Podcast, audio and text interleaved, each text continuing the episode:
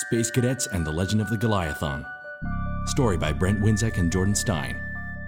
Sound design by Chris Shendigay and Man of Science Studios.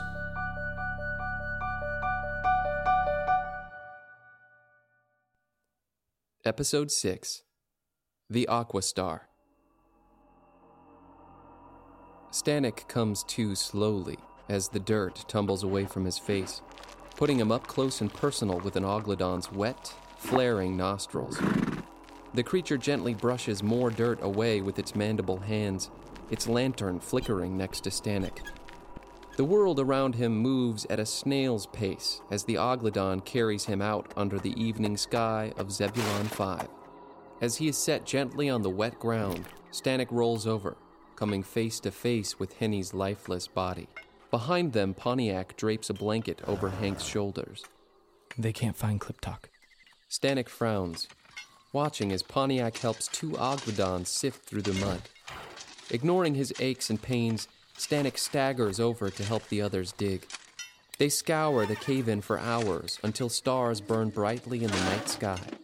Taking a moment to rest, Stanek and Jablon watch as Hank patiently helps an Ogladon roll away a boulder. Pontiac approaches them and removes his hat, fiddling with the brim.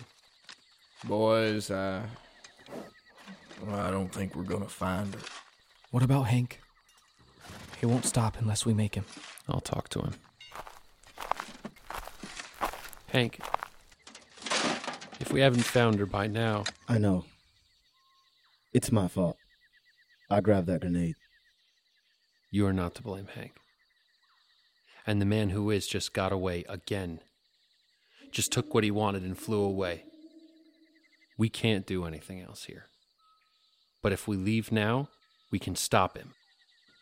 Stanek holds out the datacom, brushing away dirt. Okay.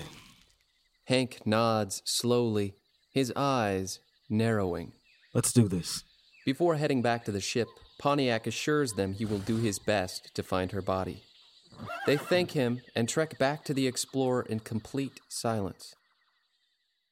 Inside the Explorer cockpit, Hank sets the datacom down, and a map appears above it.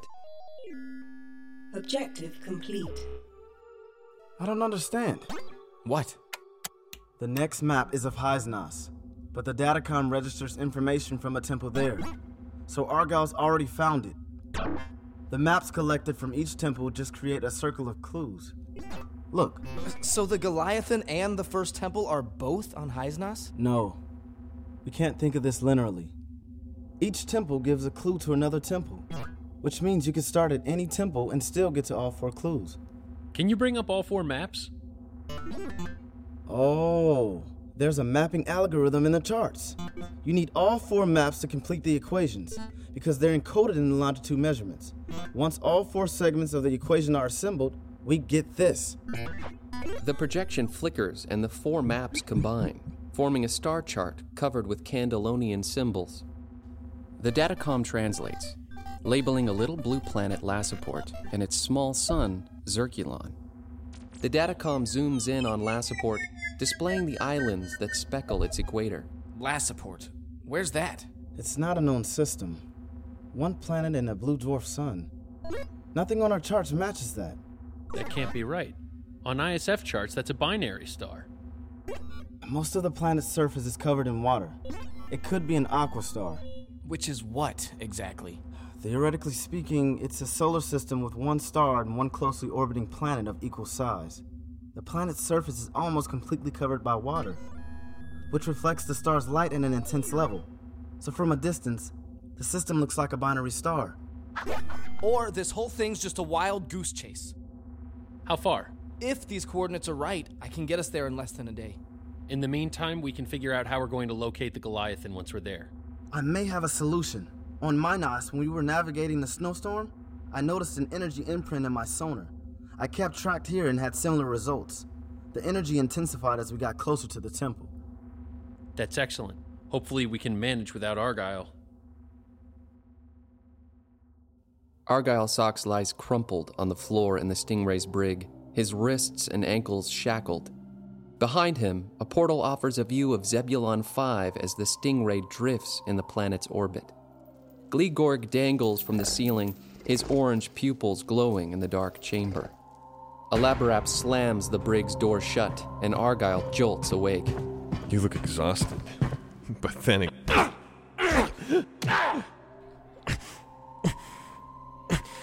I give credit where it's due, Argyle. You played me for a fool. Haste is blind and improvident. Seven years you maintained your lies. Now I want the truth. Where's the last temple? Men have sacrificed reputation, family, even their lives, trying to find this relic. And you think you're entitled to stand on their shoulders? You have Nogalop's blood in his diary, but that doesn't give you any of his character. You were always quick to cast stones, Argyle. I never liked that. Gleegorg pulls down hard on the chains, and Argyle's shackles snap taut, yanking him up to the ceiling. Alabarap draws his sword, circling Argyle. I think you've mixed things up inside that busy brain of yours. You have no more right than I do. How much of your research was copied from your father's work? How many ships have you lost? How many crewmen have you left for dead? When I found you, there wasn't a sailor in Smith's Point who didn't want you six feet under. You needed my protection just as much as you needed my book! Where is the last temple? That was it! I'm not going to kill you. Not yet, Argyle. You're coming with me, so draw this out all you like, but I won't ask again. I've been to all four temples. Name them. Candelos Prime, Hyznos, Minos, and this one on Zebulon five. Beniti, the four temples, where are they? Apart from this one? Minos, Candelos Prime, and Hyznos. Why? Never mind. Who was that? Never mind! Really? Where are the files from the last two temples? You followed the judgment passage, didn't you? Where are the files?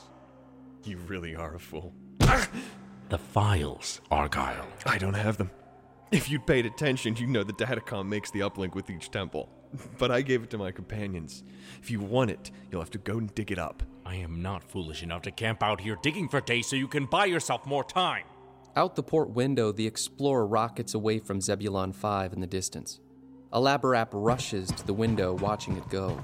His face reddens with rage. Murray! The Stingray wheels out of orbit around Zebulon five, chasing after the Explorer. For hours, the pirate ship stealthily dogs the Explorer through the dark void of space, both ships traveling at top speed. We're entering the Zerculon system now. System is dead ahead. Head straight for it. If you're wrong, we're gonna burn up. Steady as she goes. The Hologian Stingray closes in on the Explorer as they barrel towards Lassaport. The little planetoid dances in a close orbit with its blue dwarf star, reflecting its brilliant light into space. We've been hit! Evasive maneuvers! The ships dive into Lassaport's atmosphere as the Stingray bombards the Explorer. Walt, let's give them a reason to back off! Come on, I've got a perfect shot! What the hell is going on? The guns, they just died! Dropping into Lassaport's atmosphere, the Explorer sags. Three figures drop from the Explorer's belly as the cockpit explodes. The Stingray swings away as the Explorer plummets into the sparkling water and lurches towards the shoreline. It sends up plumes of sand before settling at the edge of the tropical jungle, and an explosion tears the ship apart, igniting the nearby palms.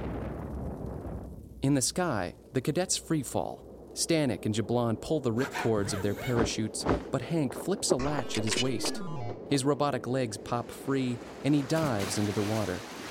He helps Stanek and Jablon onto the beach, untangling them from their parachute packs before retrieving his legs from the surf.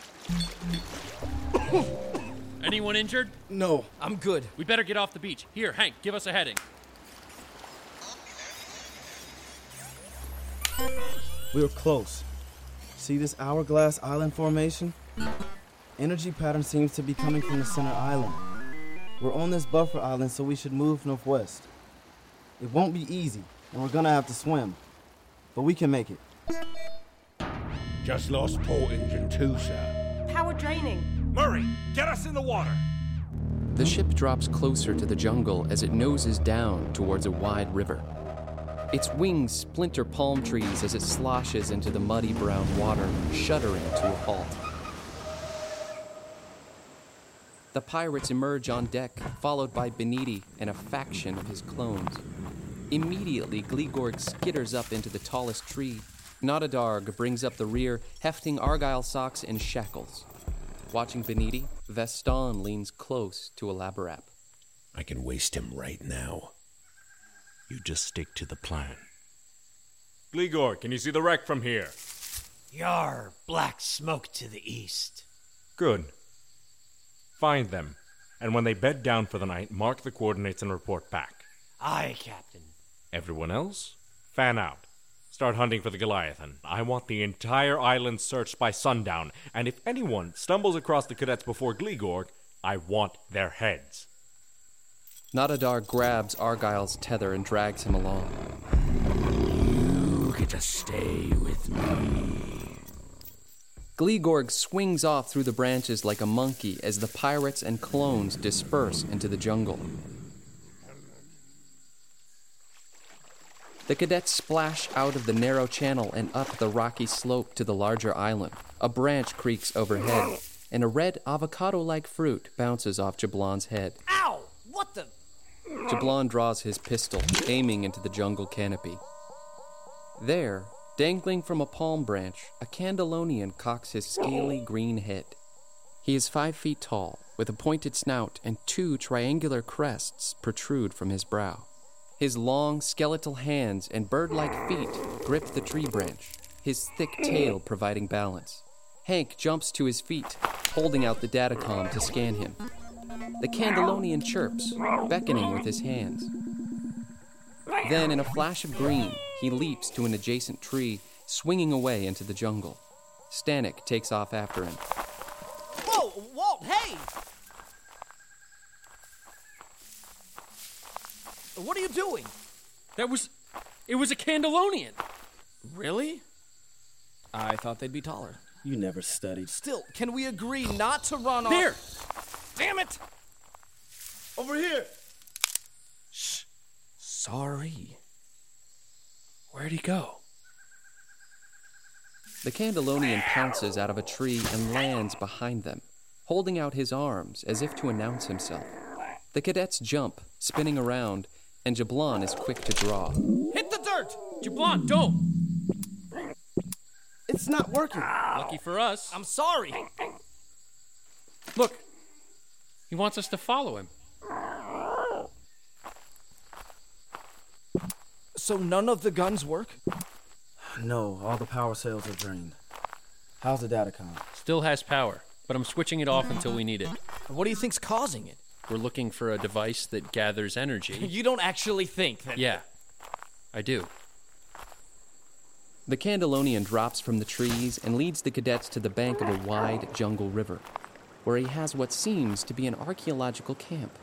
Holes have been dug all around, and makeshift tables cluttered with trinkets sit just outside of a sturdy palm hut. He's got a ship. Stanek points downriver, where a mottled navy blue vessel is moored to the riverbank. Covered in barnacles and rust, the name Blue Danube is chipped away on the nose. With its aft-placed cockpit and sprawling deck, the ship looks like a trash barge. As they step into the camp, Hank's legs lock up, the blue lights on his hips dying. You okay? The atmosphere finally drained them. Well, hop on. Hey, Hank, I think he wants to trade you. Does the ship work? Hank points to the ship, imitating engine noises. He uses a flat hand to mimic flying, and the Candelonian frowns, shaking his head. He bends down, splashing a puddle with his spindly green fingers, then nods emphatically. Uh, it's transportation, I guess. I can't say no to that. It's really not a fair trade, though. He seems happy enough. We should keep moving. Hank, which way should we head from here? The river flows north, and the energy pattern is coming from the northwest. In the trees above, Gligorg dangles from a branch. Hearing Hank, he grins, swinging away as night falls on the jungle. There is no moon on Lassaport, but the purple light of an aurora formation sparkles in the sky, glinting off the Stingray's sails. From the ship's deck, Eldadip, Murray, and Nodadarg stand guard, while a few clones romp on the wings. Vestan, Alabarap, Beniti, and the rest of the clones march out of the jungle. So we're stuck using swords.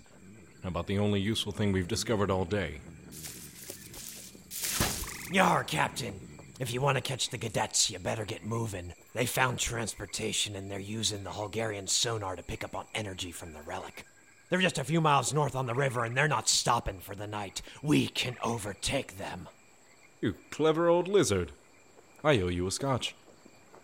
Everyone hustles aboard the Stingray as Murray climbs below decks. And in no time, the anchor rises.